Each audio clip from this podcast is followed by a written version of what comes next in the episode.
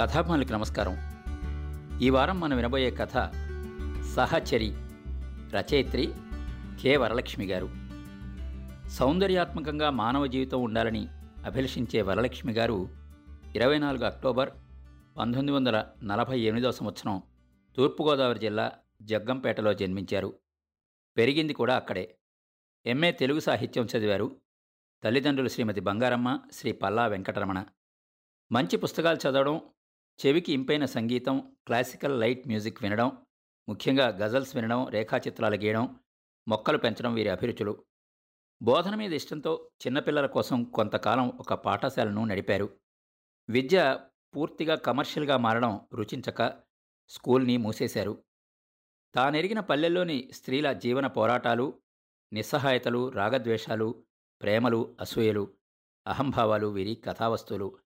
సాహిత్యం తనకి ఒక గొప్ప ఆత్మవిశ్వాసాన్ని ఇచ్చి వెన్నుతట్టి ప్రోత్సహిస్తూ ఉంటుంది అంటారు. జీవితపు సంఘర్షణలోంచి గొప్ప కథలు కవితలు రావాలని కోరుకునే వరలక్ష్మి గారు తన రచన ద్వారా సమస్యల మూలాల్ని వెతికే ప్రయత్నం చేస్తారు. వివిధ పత్రికలలో నూట నలభైకి పైగా కథలు నాలుగు నవలికలు కవితలు వ్యాసాలు నాటికలు ప్రచురణ ప్రసారం అయ్యాయి. చాలా కథలు కవితలు వివిధ సంకలనాల్లో చోటు చేసుకున్నాయి. జీవరాగం మట్టి బంగారం అతడు నేను క్షతగాత్ర పిట్టగోళ్ళు కథా సంపుటాలు ఆమె కవితా సంపుటి వెలువడ్డాయి. విహంగ వెబ్ మ్యాగజైన్లో ఆత్మకథ వచ్చింది. వరలక్ష్మి గారి కథల గురించి మరొక సుప్రసిద్ధ రచయిత్రి సత్యవతి గారు ఏమంటున్నారంటే వరలక్ష్మి కథలు ఎక్కువగా స్త్రీ కేంద్రకంగా ఉంటాయి. అవి కూడా మధ్యతరగతి ఉన్నత మధ్యతరగతి విద్యావంతులైన స్త్రీలు కాక సమాజపు అడుగు పొరల్లో ఉండి జీవితంతో పోరాడుతున్న స్త్రీలు వాళ్ళ జీవితం అనుక్షణ పోరాటం. ఆమె ఎంచుకున్న ఇతివృత్తాలకు తగిన నేపథ్యం భాష చాలా సహజంగా ఉండేలా తీర్చిదిద్దుతారు. చిన్న చిన్న వివరాలను కూడా శ్రద్ధగా నగిశీలు పెడతారు. గోదావరి జిల్లాల స్థానీయతను అద్భుతంగా కళ్ళ ముందు పెడతారు. తను ఎరగని ప్రదేశాలను గురించి తనకు తెలియని మనుషుల గురించిన విషయాలను ముట్టుకోరు. తెలిసిన జీవితాన్ని చూస్తున్న మనుషులని అక్కడ వస్తున్న మార్పులని సవివరంగా పాఠకులని కూచోబెట్టి విన్నవిస్తారు. అట్టడుగు స్థాయి వర్గాలను మధ్యతరగతి జీవన పరిస్థితులను పరిశీలనా దృష్టితో చూడడం రచయిత్రిగా ఆమె ప్రత్యేకత. ఆమె కథలన్నీ కూడా చదివింపచేస్తాయి ఆలోచింపచేస్తాయి ఆర్ద్రతగా ఉంటాయి గుండె తలుపులను తడతాయి. చాలా కథలు కవితలు వివిధ సంకలనాల్లో చోటు చేసుకోవడం ఆమె ప్రతిభకు నిదర్శనం. వరలక్ష్మి గారి శైలి సుబోధకం. ఆమె భాష ప్రజల భాష. కథనం సరళం. కథల్లో స్థలకాలాలను తప్పనిసరిగా సూచిస్తారు. ఇతివృత్తానికి తగిన నేపథ్య చిత్రణ అట్లాగే ఏ పాత్ర ఏ ప్రాంతానికి చెందిందైతే ఆ మాండలికాన్ని అలవోకగా మాట్లాడిస్తారు. బాపు మేరియో మిరండా సురేంద్ర వేసిన చిత్రాలను వాళ్ళ సంతకం లేకపోయినా గుర్తుపట్టినట్టే వరలక్ష్మి గారి కథల్ని కూడా ఆమె పేరు పక్కన లేకపోయినా గుర్తుపట్టచ్చు. అటువంటి బలమైన ముద్ర ఆమె శైలిది.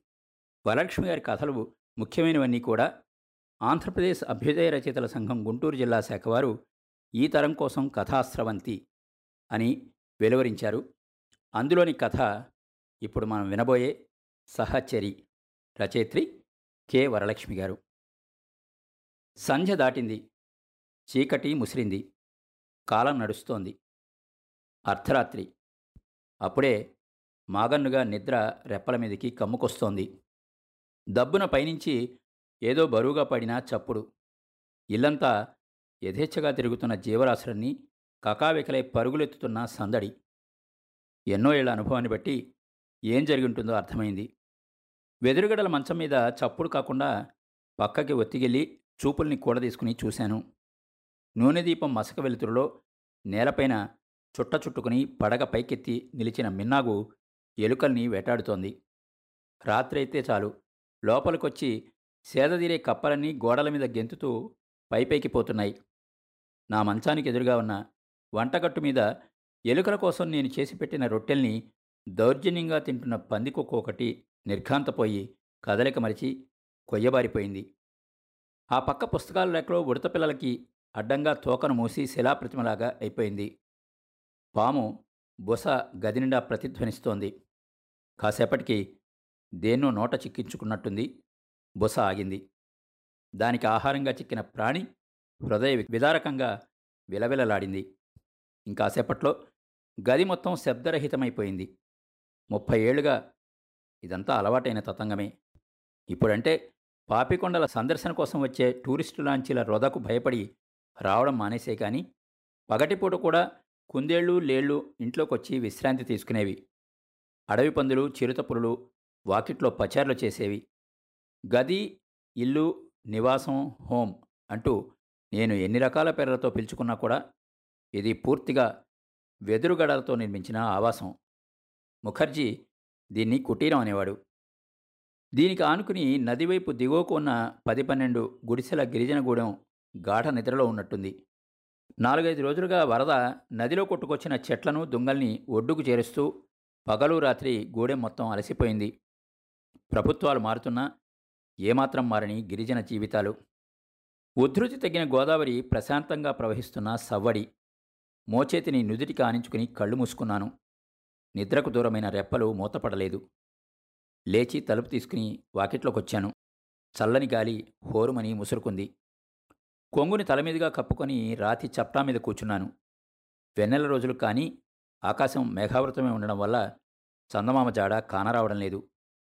దట్టమైన వృక్షాల ఆకుల సందుల్లోంచి మసక వెన్నెల ఉండి లేనట్టు కమ్ముకునుంది.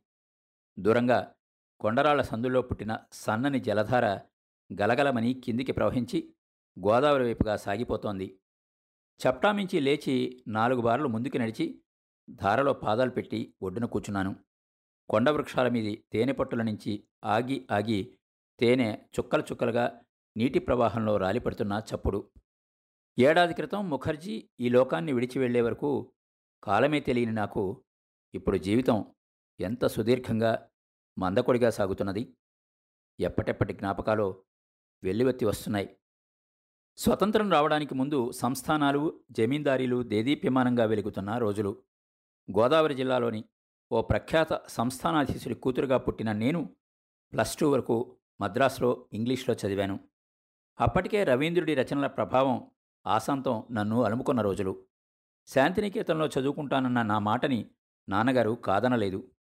తన కూతురు అక్కడ చదవడం గొప్ప స్టేటస్ సింబల్గా భావించారు ఆయన. ఫైన్ ఆర్ట్స్ స్టూడెంట్ ముఖర్జీ అక్కడే పరిచయం అయ్యాడు అప్పటి అతని రూపం ఇప్పుడే చూస్తున్నంత ప్రస్ఫుటంగా కళ్ళ ముందుకొచ్చింది. అతను ల్యాండ్స్కేప్స్ బాగా గీస్తున్నాడని విని లేడీస్ హాస్టల్ నుంచి ఆర్ట్ లవర్స్ కొందరం అతని రూమ్కి వెళ్ళాం. గది నిండా అస్తవ్యస్తంగా పరిచి ఉన్న చిత్రాలు. గది మధ్యలో బాసింపట్టు వేసుకుని ధ్యానముద్రలో బుద్ధ భగవానులాగా అర్ధనిమీలిత నెత్తుడే కూర్చుని ఉన్నాడు ముఖర్జీ. ఒక్కసారిగా ఐదారుగురు అమ్మాయిని చూసి కంగారు పడ్డాడు అప్పటికే మా మహల్లో చాలా చిత్రాల్ని మనసు పెట్టి చూసి ఉండడం వల్ల అతని చిత్రాల్ని బేరీజ్ వేయడం కొంత సాధ్యమైంది నాకు. మాకన్నా సీనియర్ అయిన అతనికి సలహాలు ఇవ్వచ్చో లేదో అని ఆలోచించకుండా పెద్ద ఆరిందాలాగా కలర్ మిక్సింగ్ గురించి రూపలావణ్యం గురించి ఏదేదో మాట్లాడేశాను. తర్వాత స్ఫురించింది. అతను ఏమనుకుంటున్నాడు అని చూస్తే దట్టమైన కనుబొమ్మల కింద విశాలమైన నేత్రాల లోతుల్లోంచి ఆసక్తిగా నన్నే చూస్తున్నాడు అని అనిపించింది. ఆ పరిచయం స్నేహంగా మారి గాఢమైన మైత్రి కావడానికి ఎన్నాళ్ళో పట్టలేదు. శాంతినికేతన్ ప్రక్కనే ప్రవహించే కొపోయ్ నది ఒడ్డున కూర్చుని ఎన్నెన్నో కబుర్లు కలబోసుకునేవాళ్ళం. దేశ విదేశాల్లోని ప్రముఖ ఆర్టిస్టుల గురించి వాళ్ళ కళా నైపుణ్యం గురించి అనర్గళంగా మాట్లాడేవాడు ముఖర్జీ. అచ్చమైన బెంగాలీ బాబులాగే ఉండేవాడు. అప్పుడప్పుడు నేను అతన్ని నువ్వంతా కాదు కానీ నీ ముక్కు మాత్రం అచ్చమైన బెంగాలీ చప్పిడి ముక్కు అని ఆట పట్టించేదాన్ని. అతను విశాలమైన నవ్వొకటి నవ్వి మౌనంగా ఉండిపోయేవాడు. క్రమంగా ముఖర్జీ ఆర్ట్ లోకానికి పరిచయం కావడం మొదలైంది. సెకండ్ ఇయర్ సెలవుల్లో నేను అతన్ని మా ఊరికి ఆహ్వానించాను. మా మహల్ సౌందర్యం ప్రాచీన కాలం నాటి కళాఖండాలు విదేశాల నుంచి తెప్పించిన విలువైన వస్తువులు అతన్నెంతో ఆకట్టుకున్నాయి. ఇంటికి వస్తూనే నేను నా నగలన్నీ అలంకరించుకుని సంప్రదాయ అలంకరణలోకి మారిపోయాను. అది చూసి ముసిమిసిగా నవ్వుతూ ఉండేవాడు.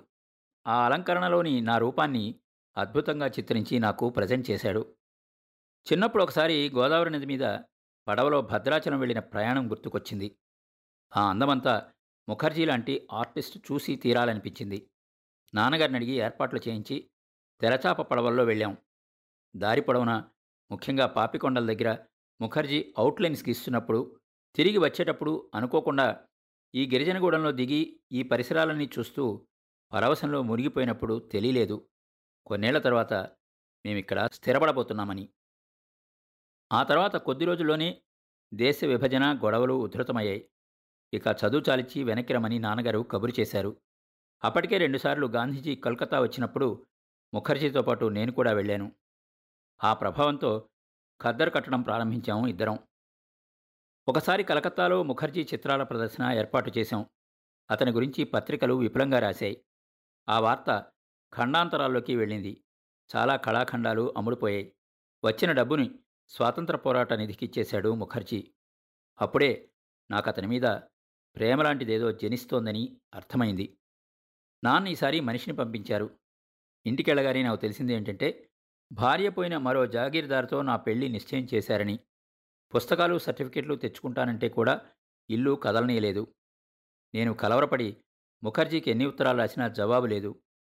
రేపు నా వివాహం జరగాల్సి ఉండగా ఈ అర్ధరాత్రి హఠాత్తుగా దేశానికి స్వాతంత్రం వచ్చిందని ప్రకటన వెలువడింది. అంతా ఆ ఉత్సవాల సంరంభంలో ఉండగా నన్ను చిన్నప్పుడు పెంచిన ఆయా సాయంతో ఇంట్లోంచి బయటికి వచ్చి కలకత్తా వెళ్ళిపోయాను. ముఖర్జీ శాంతినికేతన్లో లేడు. అతని స్నేహితులను అడిగితే తెలిసింది శాంతినికేతన్ వదిలి పల్లెకు వెళ్ళిపోయాడని.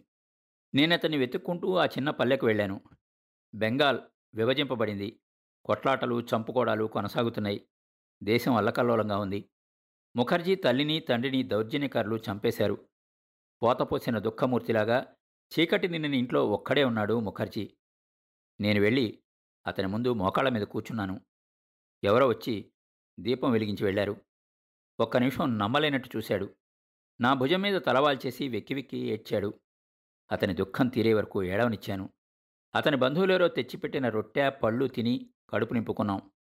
ఒక నిర్లిప్త మానసిక స్థితిలో దేశం వదిలి వెళ్ళాలని ఒక నిర్ణయానికి వచ్చాం రాత్రికి రాత్రే కలకత్తా చేరుకున్నాం. చాలామంది విదేశీయులు దేశాన్ని వదిలి వెళ్తున్న రష్. ఎలాగో టిక్కెట్లు సంపాదించుకుని ఓడ ఎక్కి దేశాన్ని వదిలేశాం. ఆ రోజుల్లో చిత్రకారులు అందరిలాగే ముఖర్జీ కూడా ప్యారిస్నే ఇష్టపడ్డాడు. నా వెంట తెచ్చిన డబ్బు మా ప్రయాణానికి ప్యారిస్లో మేము సెటిల్ అవ్వడానికి ఉపయోగపడింది. మా వాళ్ళు మమ్మల్ని వెంటాడి వేధిస్తారేమో అని మేం భయపడినంతగా ఏమీ జరగలేదు. భారతదేశంలో జాగీర్లన్నింటినీ కూడా ప్రభుత్వం రద్దు చేసిందని తెలిసింది. ప్యారిస్లో గొప్ప ఆర్టిస్టుగా పేరు తెచ్చుకోవడానికి ముఖర్జీకి ఎక్కువ కాలం పట్టలేదు. పల్లెలోనే మేమిద్దరం ఒకరికొకరం అని ప్రామిస్ చేసుకున్నాం. ప్యారిస్లో ముఖర్జీ ఎక్కడో రెండు పూలమాలలు సంపాదించుకొచ్చాడు. పది మంది మిత్రుల ఎదుట దండలు మార్చుకుని ఇద్దరం ఒకటయ్యాం. మాది గొప్ప ఆత్మీయ బంధం అని నా భావన. ఆర్ట్ తర్వాతి స్థానం ముఖర్జీ ప్యారిస్లోని కింగ్స్ లైబ్రరీకి ఇచ్చేవాడు. ఆ లైబ్రరీ మా మనసులు వికసించడానికి జ్ఞాన సముపార్జనకి ఎంతగానో తోడ్పడింది. పదిహేడు వందల ముప్పైలో ఫాదర్ లీగేక్ అనంతపురం నుంచి కింగ్స్ లైబ్రరీకి పంపించిన వేమన పద్యాల ప్రతి మీద నా చేత ఇంగ్లీష్లో వర్క్ చేయించాడు. యూరప్ మొత్తం తిరుగుతూ ఆర్ట్ గురించి ఉపన్యాసాలిచ్చాడు. ఎన్నో సెమినార్స్లో పాల్గొన్నాడు. ఎక్కడికి వెళ్ళినా తన బెటర్ హాఫ్గా నన్ను పరిచయం చేసి తన ఉన్నతి వెనక నేనున్నాను అని చెప్పేవాడు. ముప్పై ఏళ్ళ తర్వాత ఉన్నట్టుండి విదేశీ జీవితం మొహం మొత్తిపోయిందన్నాడు. దేవికారాణి రోరిచ్లాగా మనం కూడా ఇండియాలో ఎక్కడైనా సెటిల్ అవుదాం అన్నాడు. అప్పటికిద్దరం యాభయో పడిలో ఉన్నాం. నీకు గుర్తుందా? గోదావరి మీద మన పడవ ప్రయాణం దారిలో మనం ఆగిన దండకారణ్యంలోని గిరిజన గూడెం. అక్కడికి వెళ్ళిపోదామా? రోరిచ్ హిమాలయాలను ఎంచుకున్నట్లు నేను తూర్పు కనుమల్ని ఎంచుకుంటున్నాను. ఒక్క పాపికొండల అందాల్ని చిత్రించడానికే సగం జీవితకాలం పడుతుంది అన్నాడు. అతను మాట్లాడిన పదాలు ఏవైనా? అర్థం మాత్రం నీ ఊరికి నీ గోదావరికి దగ్గరలో నిన్ను చేరుస్తాను అనే స్ఫురించింది నాకు. ఇండియాకి వచ్చాక తెలిసింది. దూరంలో ఉండి మేము విన్నదానికంటే ఇక్కడి జాగీర్దారులు ఎంతగా చితికిపోయారో. గొప్ప భేషజంతో జీవించడం తమ జన్మహక్కుగా భావించిన జాగీర్దార్ల కుటుంబాలు క్రమంగా ఆర్థిక ఇబ్బందుల్లో చిక్కుకుపోయాయి. రాజాకోట అనిపించుకున్న మా హవేలీ మూడొంతలు కూలిపోయింది. చాలా వరకు ఆక్రమణలకు గురైపోయింది. కూలకుండా మిగిలిన ఒక గది హాల్లో సగభాగంలో దాసీపుత్రుడు ఒక ఆయన వండుకు తింటూ బతుకు వెళ్ళమారుస్తున్నాడు ఎవరూ తీసుకెళ్ళకుండా వదిలేసిన అంచులు పగిలిపోయిన పింగాణీ సామాను నేలలో స్థాపితం చేసేసిన పాదాలతో ఒక పాత సైనికుడి ఇనుప విగ్రహం చెదలు సగం తినేసిన పుస్తకాల మధ్య జీవచ్ఛవంలాగా కనిపించాడు అతను. ఎప్పటితో మాసిపోయిన ఫోటో ఆల్బం ఒకటి బదిలంగా దాచుకున్నాడు. నన్నతను గుర్తుపట్టలేదు. మా నాన్నగారు అన్నయ్యలు అంటూ నాన్నగారివి అన్నయ్యలవి ఫోటోలు చూపించాడు. నాన్నగారు అమ్మ నా తోడబుట్టిన వాళ్ళు ఎవ్వరూ మిగిల్లేరు. నా అన్నదమ్ముల పిల్లలు మద్రాసులో కొందరు హైదరాబాద్లో కొందరు ఏవో చిన్న చిన్న ఉద్యోగాలు చేసుకుంటూ బతుకుతున్నారని తెలిసింది. రవీంద్రనాథ్ ఠాగూర్ ఈ ప్రాంతానికి వచ్చినప్పుడు ఆయన బస చేయడానికి మేడపైన నాన్నగారు ప్రత్యేకంగా కట్టించిన గది మాత్రం చెక్కు చెదరకుండా అలాగే నిలిచి ఉంది. వెనకవైపు బూజులతో నిండిపోయిన మ్యూజిక్ హాల్లో రెండు వీణపెట్టెలు చూసి వాటిని తెరిపించాను. నేను చిన్నప్పుడు గురుముఖంగా సంగీత సాధన చేసిన చిన్న వీణ. మరో పెట్టెలో అమ్మ వాయించిన తంజావూరు వీణ. నేను ఆప్యాయంగా వాటిని నిమరడం చూసి అమ్మగారు వీటిని మీరు కొంటారా? అన్నాడతను ఆశగా. అతను చెప్పిన ధర కన్నా కొంత ఎక్కువే ఇచ్చి ముఖర్జీ ఆ వీణల్ని నా కోసం కొన్నాడు. ఆ వ్యక్తి కర్రలపై పెట్టి వంట చేసుకుంటున్న ఆ విశాలమైన వరండాలో సింహాసనం మీద కూర్చుని ఉదయాన్నే అమ్మ అందరికీ పాలు పెరుగు పంచిన రోజులు రోజంతా వండించి వార్పించి ఆకలి అని వచ్చిన వారికి లేదనకుండా కడుపు నింపి అర్థించిన వాళ్ళకి ఆర్థిక సహాయం చేసి పంపించిన ఆ రోజుల వైభవం గుర్తొచ్చి నా కళ్ళల్లో ఒక సన్నటి నీటి పొరా నిండింది. ఓడలు బళ్ళు కావడం అంటే ఏంటో ప్రత్యక్షంగా చూసినట్లయింది. కాలం ఎంత బలీయమైంది? మేమనుకున్న గిరిజనగూడెం చేరడానికి ముందుగా రాజమండ్రి వెళ్ళాం. అక్కడ గోదావరిలో ఇదివరకట్లాగా గూటి పడవలు లేవు. ఆయిల్తో నడిచే మోటార్ లాంచీలున్నాయి. ఆ లాంచీ గోదావరి మధ్యలో ఉండగా ముఖర్జీ తను టాప్ పైకెక్కి నాకు చేయి అందించాడు. ఆ అద్భుతమైన ప్రకృతి సౌందర్యం మధ్య ముఖర్జీ మీద ప్రేమ పొంగి పొరలింది నాలో. ముఖి నువ్వు ముప్పై ఏళ్ళ క్రితం ఎలా ఉన్నావో ఇప్పుడు అలాగే ఉన్నావు తెలుసా? అన్నాను అతని దగ్గరగా జరిగి. నువ్వు అంతేలే. మనిద్దరం ఒకరికొకరం పాపాయలం కదా? అన్నాడు నవ్వుతూ. మాకు సంతానం కలగలేదు. ఎవరి లోపమో తెలుసుకోదలుచుకోక టెస్టులు చేయించుకోలేదు. గూడెంలో ఉండడానికి గిరిజనుల అనుమతి కోరినప్పుడు మేం మత మార్పిడి కోసం వచ్చామనుకుని రెండు రోజులు వాళ్ళు మాతో మాట్లాడలేదు. గిరిజనులు వాళ్ళ మూల సంస్కృతిని కోల్పోవడానికి ఇష్టపడరు. నేను వాళ్ళకి అర్థమయ్యేలాగా వివరించి చెప్పేసరికి వాళ్ళే గూడానికి ఎగువన కొండవాలు శుభ్రం చేసి ఇంత పెద్ద బ్యాంబూ హట్ నిర్మించి ఇచ్చారు. అప్పటినుంచి మేము వాళ్ళలో ఒక కుటుంబం అయిపోయాం. నెలకోసారి ముఖర్జీ అటు భద్రాచలానికో ఇటు రాజమండ్రికో వెళ్ళి అందరికీ కావలసిన సరుకులు కొనుక్కొచ్చేవాడు. అడవి దిగుబడులు కొనే దళాలు వచ్చినప్పుడు దగ్గరుండి తూకాలు లెక్కలు సరిచూసి గిరిజనులు మోసపోకుండా చూసేవాడు. నేను ప్యారిస్లో తోచక నేర్చుకున్న వైద్యం కొన్నిసార్లు గిరిజనుల ప్రాణాల్ని కాపాడింది. నేను వాళ్ళ నుంచి అమూల్యమైన మూలికా వైద్యం తెలుసుకున్నాను. చుట్టుపక్కల గూడేల ప్రజలకి వైద్యం చేయడం చదువు నేర్పించడం నేను చేసేదాన్ని. వెదిరిని పల్సన్ రేకులుగా చీల్చి అడవి కలపను చెక్కి అందమైన కళాకృతుల్ని తయారు చేయడం బెనర్జీ నేర్పించేవాడు. పని నేర్చుకోవడంలో షార్ప్గా ఉండే గిరిజనులకి అది కొంత ఆర్థిక వనరు కల్పించడానికి తోడ్పడింది. గిరిజనులు నమ్మితే ప్రాణం పెడతారు. అందుకే ఎన్ని రోజులు దేశంలో ఎక్కడెక్కడ తిరిగి వచ్చినా ఇదే మా స్థిర నివాసం అయిపోయింది. మేం బయట నగరాలకు వెళ్ళినప్పుడల్లా తెలిసేది దేశంలో ఎన్నెన్ని మార్పులు సంభవిస్తున్నాయో సౌకర్యాలతో పాటు అసౌకర్యాలు ఎన్నో. నాగరికత పేరుతో వస్త్రధారణలోనూ జీవన విధానాల్లోనూ వచ్చిన మార్పుల్ని నేను జీర్ణించుకోలేకపోతున్నాను. ఎందరెందరు కొత్త దేవుళ్ళ సృజన జరుగుతోందో. నేనలా అంటే మనం ఆగిపోయాం వాళ్ళు ప్రవాహంలో ఉన్నారు అదే సహజం అనేవాడు ముఖర్జీ. నీళ్ళ చలదనం క్రమంగా శరీరంలోకి పాకి వజవజ వణుకు పుట్టింది. గత స్మృతుల్లో పడి వయసు మరిచిపోయి చటుక్కున లేవబోయాను. సహకరించిన కాళ్ళు నా ఎనభై ఏళ్ళ వయస్సుని గుర్తుకు తెచ్చాయి. సూర్యోదయం కాబోతున్న గుర్తుగా పాపికొండల కవతల సన్నని వెలుగురేఖలు. నిన్న సాయంకాలం సొరబ వాకిట్లో చేర్చిపెట్టిన ఎండుటాకులు చితుకులు అగ్గిపుల్లతో ముట్టించాను. చిటపట్లాడుతూ మంట ప్రారంభమైంది. ఆ మంట వెలుగులో పాతికేళ్ళ క్రితం ముఖర్జీ అస్సాం నుంచి తెచ్చి నాటిన టేకు వృక్షం దాన్ని పెనవేసుకుని నేను నాటిన అడవి శంకుపూల తీగ ఆకాశాన్ని అంటుతున్నట్టు కనిపించాయి. ఆ తీగ ఎంత నమ్మకంగా అల్లుకుపోయింది. ముఖర్జీ గీసిన ఎన్నో చిత్రాల ద్వారా ఈ అడవి కొండలు గోదావరి గిరిజనులు దేశ విదేశాలకి పరిచయం అయ్యారు కాలం గతించిపోయింది. వార్ధక్యం నన్నెప్పుడు ఈ లోకం నుంచి నిష్క్రమింపజేస్తుందో తెలీదు. మనిషి ఎలా మరణించాడు అనే దానికన్నా ఎలా జీవించాడన్నదే ముఖ్య విషయం కదా. బయట నాగరిక ప్రపంచంలో ఉన్న సదుపాయాలేవీ ఎరుగని ఈ అటవీపుత్రులో క్రమంగా మార్పు రావచ్చు. నూనె దీపాల స్థానంలో కరెంటు దీపాలుండే చోటికి వీళ్ళే తరలిపోవచ్చు. శాశ్వతమనుకున్న ఈ కొండలు అడవులు మాయం కావచ్చు. ఒక నష్టం జరిగిన చోట ఒక లాభం కూడా సాధ్యం కావచ్చు. ఏ సంఘటనకైనా కార్యకారణ సంబంధాలు తప్పవు. నిన్న సాయంకాలం నేను తెలుసుకున్న సంఘటన అలాంటిదే. చివరి రోజుల్లో ముఖర్జీ గీసిన చిత్రాలు మళ్ళీ ఒకసారి చూడాలనిపించి ఆ పెట్టె తెరిచాను. ఒక్కొక్క చిత్రాన్ని చూసి పక్కన పెడుతున్నాను. పెట్టె అడుగున ఒక కవరు నన్ను ఆకర్షించింది. ముఖర్జీ ఇంత పదిలంగా దాచిన ఆ కవర్ ఏమై ఉంటుందని తెరిచి చూశాను. ముఖర్జీ పోలికలతో ఉన్న పదేళ్ళ బాలడి కార్డ్ సైజ్ ఫోటోతో పాటు ఫ్రెంచ్ రైటింగ్లో ఒక లెటర్ ఉన్నది అందులో. ఇరవై ఏళ్ళ క్రితం వచ్చిన లెటర్ అది. ముఖర్జీ కలకత్తా స్నేహితుడి కేరా ఆఫ్ వచ్చింది. నా దగ్గర ముఖర్జీకి దాపరికమా? పట్టలేని క్యూరియాసిటీతో ఉత్తరం కింద సంతకం చూశాను. ముఖర్జీ దగ్గర చిత్రకళ నేర్చుకున్న శిష్యురాలు మెరియా లిందా వ్రాసింది అది. ముఖర్జీ ఈ ఫోటోలోని వీడు నీ కొడుకు. నీ జ్ఞాపకం కోసం వీడికి నీ పేరే పెట్టుకున్నాను. పెరిగి పెద్దవాడే నీ అంతటి చిత్రకారుడు కావాలని కోరుకుంటున్నాను. తండ్రిని కాబోతున్నావనే మాట విని ఎంతగానో మురిసిపోయిన నువ్వు వీడి పుట్టుకకు ముందు ఈ దేశాన్ని వదిలి ఎందుకు వెళ్ళిపోయావో నాకెప్పటికీ అర్థం కాని మిస్టరీ. ఈ బంధాన్ని skip for a while not for permanent అని అనుకుంటావనుకుంటాను అవునా? నా చెయ్యి కంపించి ఉత్తరాన్ని వదిలేసింది. గుండె లోపల ఒక ముళ్ళు గుచ్చుకున్నది. సుదీర్ఘకాలపు కళ చెదరిపోయింది. నమ్మకం సడలిపోయింది. అనుభూతులకు వయసుతో ప్రమేయం లేదని అర్థమైంది. మనిషికి మనసు కావాలి. మనసుకు శాంతి కావాలి. కొడుకు పుట్టడంతో ముఖర్జీకి ఆ శాంతి లభించి ఉంటుందా మరి నాకు? ఆరిన మంటసెకకు కుందేలు పిల్ల ఒకటొచ్చి నా ఒళ్ళో చేరింది.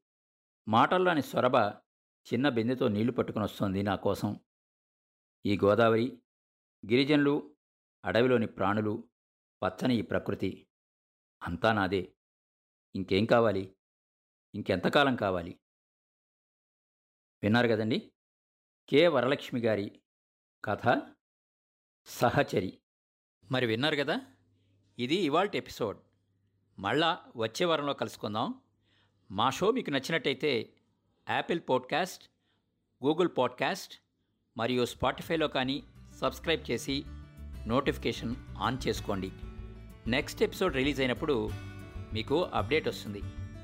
నేను మీ కొప్పతి రాంబాబు విజయవాడ నుండి